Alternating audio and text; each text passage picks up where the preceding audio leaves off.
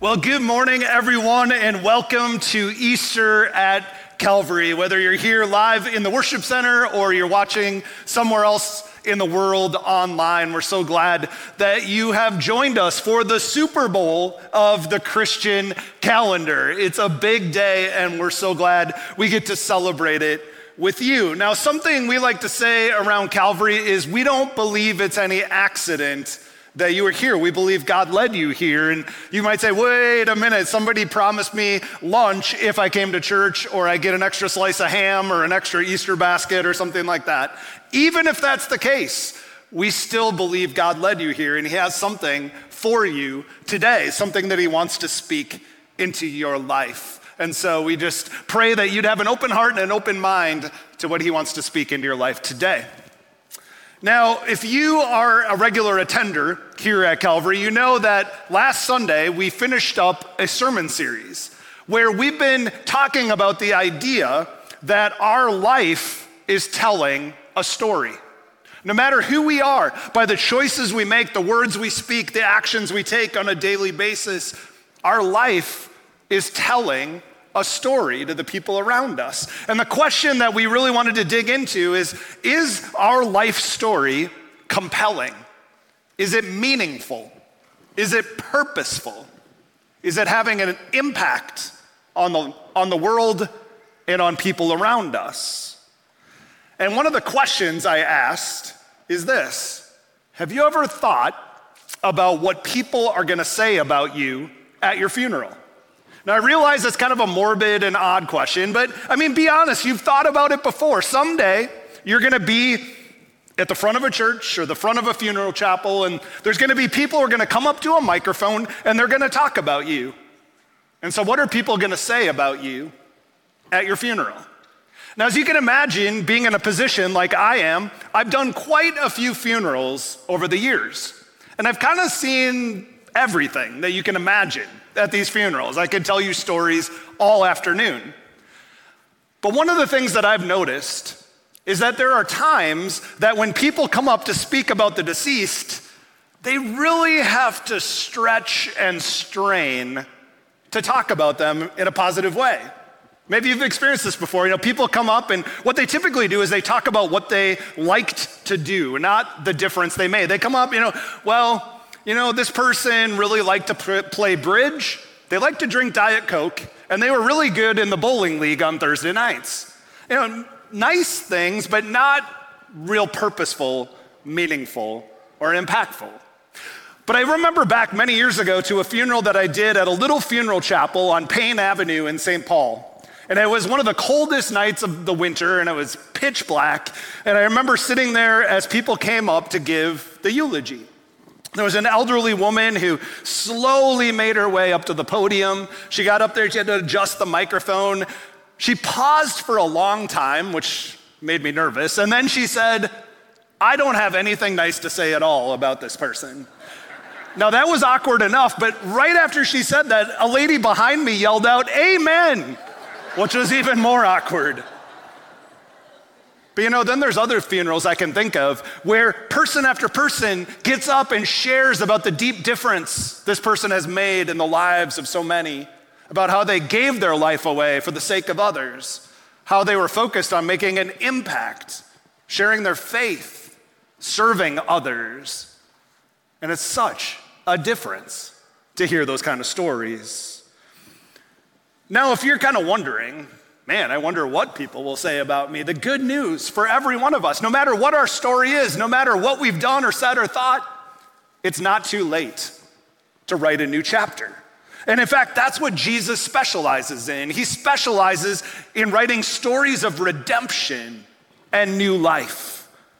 And really, that's what we celebrate today on Easter, on Resurrection Sunday, that Jesus is doing something new and that He's writing a new chapter in our world and in our lives. Now, about 3,000 years ago, there was a very powerful and wise king named Solomon. Now, maybe you've heard about Solomon before. At that time, he was said to be the richest man on earth. He had access to anything he wanted. The Queen of Sheba visited him and was said to be blown away by all of his resources. But as I said, he was also the wisest man on earth.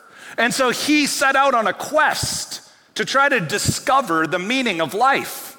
He wanted to know why are we here? And he especially wanted to know how do we find happiness and how do we find contentment? So he started this investigation. And again, he had the money to figure everything out. So he went and he tried entertainment and he tried education and he tried fame and he tried power and he tried wealth. And along the way, he made this observation about the world and about life. This is what he said. He said, What has been will be again. What has been done will be done again. There is nothing new under the sun. He had access to anything and everything, and yet all he saw was kind of this repetitive cycle of life that we're a part of. I mean, investments, they increase, but they also decrease. There's good news and there's bad news. Happiness comes and it goes. Nations and empires throughout history have risen and then they've fallen. There's good days that we have, but then there's bad days. Sometimes it feels like we're on a mountaintop, but then there's other days that feels like we're walking through a valley. And when we're in those days that feel like we're on a mountaintop, we know instinctively that a valley is probably right around the corner because that's just how life works. There really is nothing new under the sun. You know, sometimes it feels like our lives are stuck in a rerun. I mean, have you ever felt that way before? Like you're living the live action version of Groundhog's Day?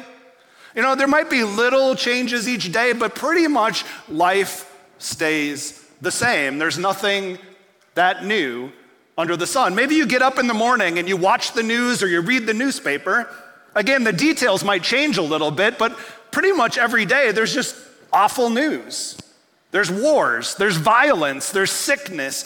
People treat each other horribly on a daily basis. But it's not just the news, right? If we look at our own lives, it's much the same. We make the same mistakes over and over. We struggle with the same temptations. We have the same frustrations. We keep trying to find happiness in all the same places. Maybe if you think about your, your normal day, you know, you're like, well, it seems like almost every day I have a fight with my spouse, or I have an argument with my kids, or maybe that's just me. Like, kids, could you put your stuff in the dishwasher and not just leave it on the counter? Maybe you have those things that play out day after day. Maybe it's the same frustrations and annoyances at work every single day. Maybe you keep going back to the same addiction. Maybe you keep running to that relationship that's not healthy for you. Maybe you keep losing your temper. Maybe you keep saying things that you regret. Maybe you keep posting things online that you regret. Maybe we can really relate to King Solomon's assessment. There is nothing new under the sun. Well, the Apostle Paul picked up this theme in the New Testament in the book of Romans, chapter 7. This is what he said, and I think we could all relate to this. He said, I want to do what is good, but I don't. I don't want to do what is wrong, but I do it anyway. I mean, that's the reality of our human nature. Every one of us, as much as we wish it wasn't true, is stuck in a cycle of sin. Now, I understand sin is not a popular word, it's a very churchy word, but sin simply means to miss the mark. And if you think back over the past few hours, the past few days, I think if you're honest, you'd say, yeah, I've missed the mark numerous times. If I'm to be honest with you, I missed the mark on the way to church this morning when someone was driving in the left lane slowly. But here's the thing when we're stuck in the cycle of sin, sin separates us from God who is holy and he's sinless. And sin leads to brokenness and it leads to death. And it's an endless cycle that we can't break out of. And deep down in our souls, we long for something new. We long to be set free. And we know that we need renewal. We know we are made for a new and better life.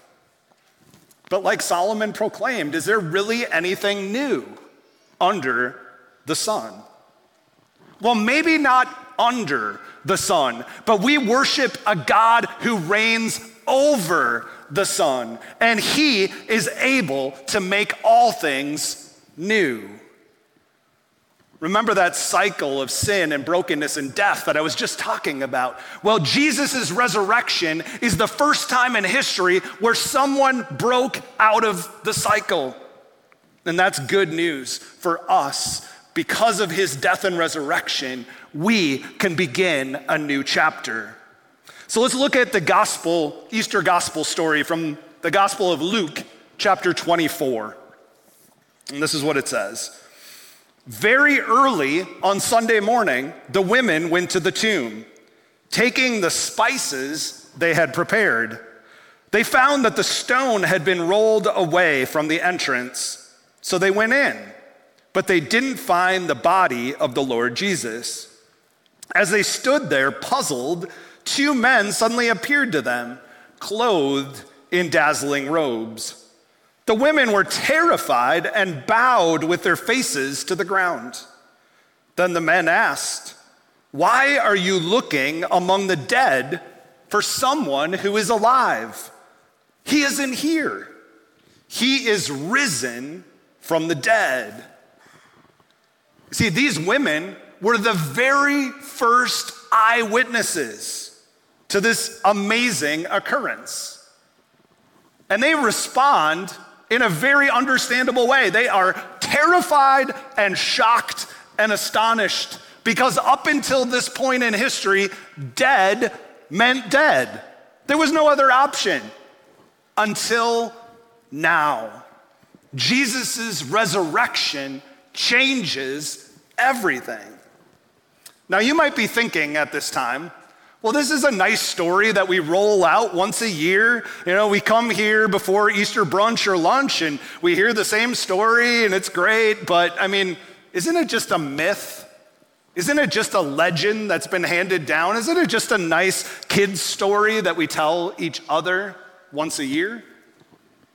But I think the Apostle Paul was very accurate when he said the entire Christian faith hinges on the truth and the reality of Jesus' resurrection. Now, there are many great books that you can read about all the evidence there is for Jesus' actual resurrection. And we don't have time to go into all of those things, but I want to share with you just a few key pieces of evidence. First off, there are 15 historical references to Jesus meeting with people, touching people, eating with people after his death. There's another time where he met with over 500 people after his death. And when Paul is telling this story, he tells his readers in the first century if you don't believe me, go ask one of them. They're still alive. They could be your neighbor. Go knock on their door. Ask them what it was like to eat and to speak with someone who is dead but is now alive. Well, 11 of Jesus' disciples eventually went on to some of the most gruesome and painful deaths, independent of each other, all convinced of his resurrection. But then there's my favorite eyewitness someone who went by the name of James. James was also the brother of Jesus, which makes me always ask the question what would your brother have to do to convince you that he died and rose again and was the Son of God? Because that's what James believed. The resurrection means that there is the possibility of a new start in life, that you are able to turn the page and write a new chapter with Jesus' help.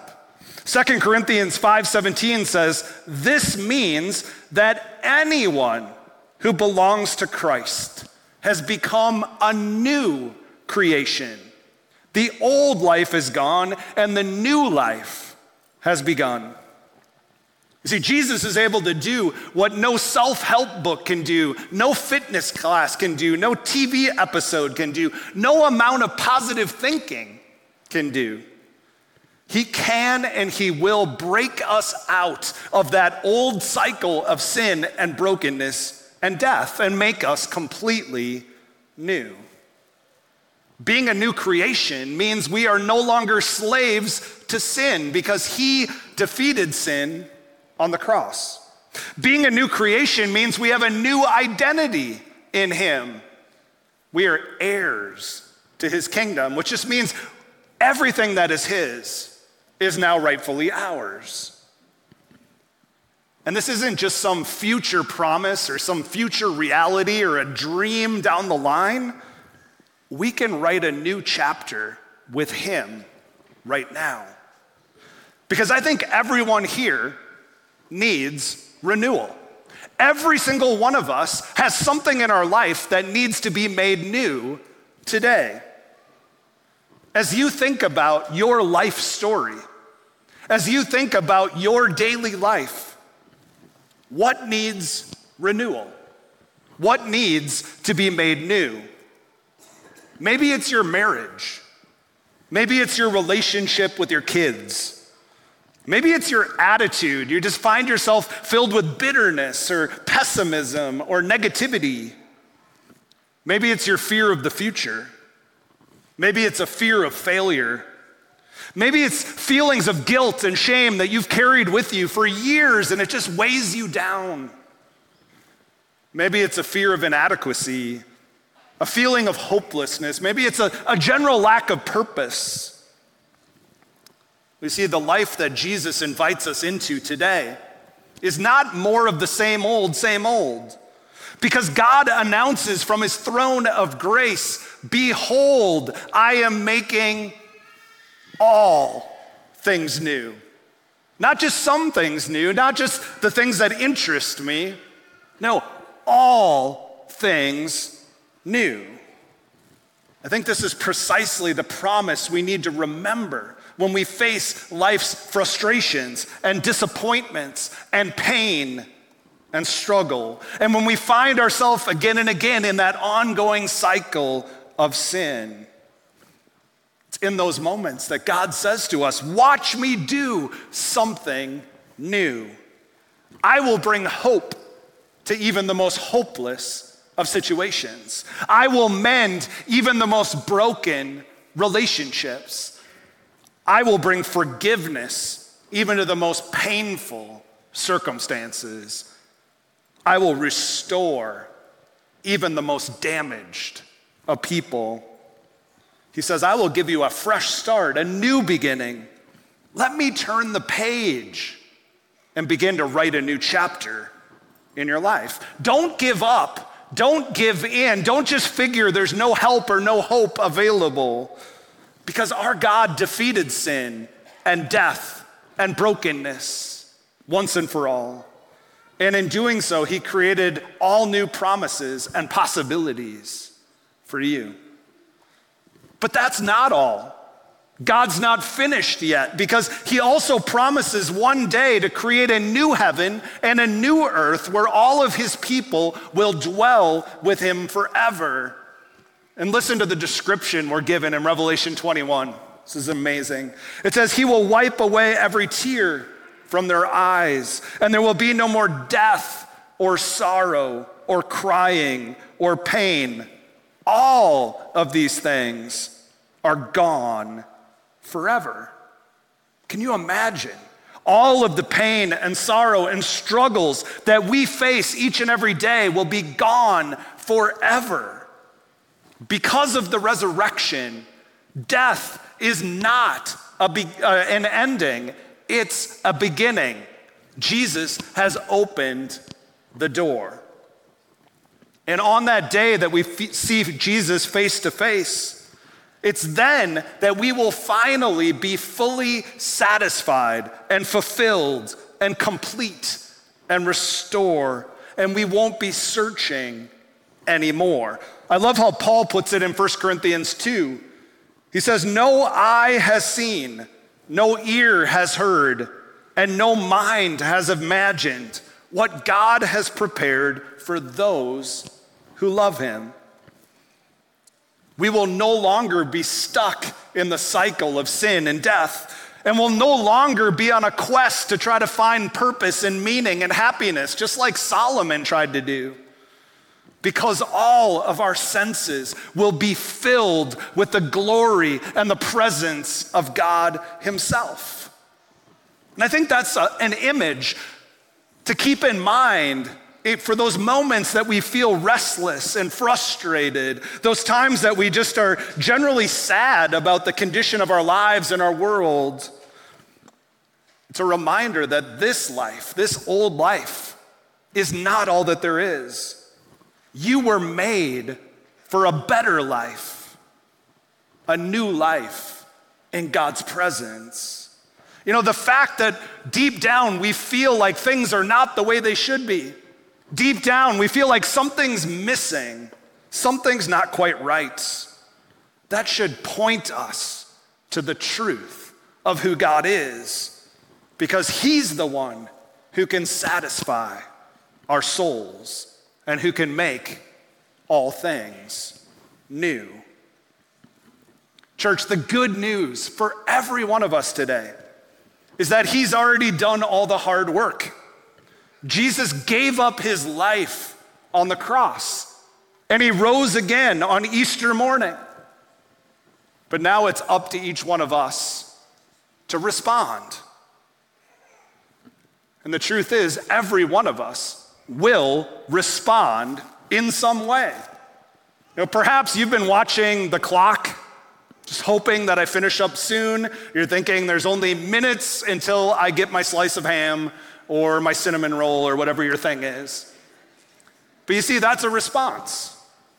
And if that's your response to jump to the next thing, well, you're choosing to go back to that same cycle that we're all stuck in. But this morning, we have an opportunity to respond in a positive way in a way that can change our life right now. One of my favorite pictures of Jesus in the Gospels is in the story of when Peter decides to try to walk on water. So Peter climbs out of a boat and he starts to walk on water. He's doing well for a few steps, and then he gets freaked out and he starts to sink. But the text says in that moment, Jesus immediately reaches out his hand it doesn't say Jesus sits back and makes fun of him. Jesus doesn't critique his form. He doesn't heckle him. He doesn't pause at all. It says he immediately reached out his hands. Jesus is reaching out his hand to you today. And maybe you've never reached out and grabbed his hand and said, Jesus, I need you. I believe that you died and you rose again. I want you to make me new, to start writing a new chapter. Or perhaps you've been a church going person all your life, but if you're honest today, at some point you stopped holding on to his hand. You got distracted, you got busy, your calendar was too full. But you know what Jesus says to you? He says, I never left.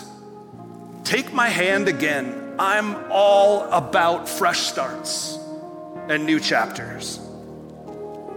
Or maybe you have his hand firmly in yours and you're living as a new creation, and that's incredible. You're called to go and tell others the good news. You're called to invite others to be made new. As we close out our time together this morning, I want to give you the opportunity to respond if you wish. And so, what I'm going to ask you to do is to bow your head and to close your eyes. You don't have to do anything you don't want to do. But if you would like to make a commitment, if you would like to reach out your hand and grab his, simply pray the prayer I'm about to pray together with me. You don't have to say anything out loud, just pray it in your heart. So, again, if you just bow your head, close your eyes. And let's pray. Lord Jesus, I admit that I am a sinner and that I deserve death. I believe that you paid for my sins on the cross. I believe that you died and rose again so that one day I can die and rise again. Jesus, I am putting my trust in you today. I want you to be my Savior and my God. Forgive me of all my sins and my guilt and my shame. Heal my heart and make me whole again. Thank you for saving me and for forgiving me. From this day forward, I will seek to follow you. And I pray this in Jesus' name. Now, if you keep your head bowed, your eyes closed, if you prayed that prayer, I'd ask you just for a moment to put your hand in the air as a sign of commitment in this moment. And we praise God for that. You can put your hands down and you can open your eyes. If you raised your hand, if you prayed that prayer, we believe you are a new creation and we celebrate what God is doing in your life. You have forgiveness for your past and you have hope for the future. And this isn't just a one shot thing. We want to walk with you in your faith journey. So we'd love to connect with you after the service. We're going to have prayer stations at the front of the worship center. We have people who will pray for those of you who are watching online. You can also go to one of our information tables and connect with someone there. So, my prayer for each and every one of you today is that you would have a happy, but even more importantly, you would have a very Christ filled resurrection Sunday. Amen.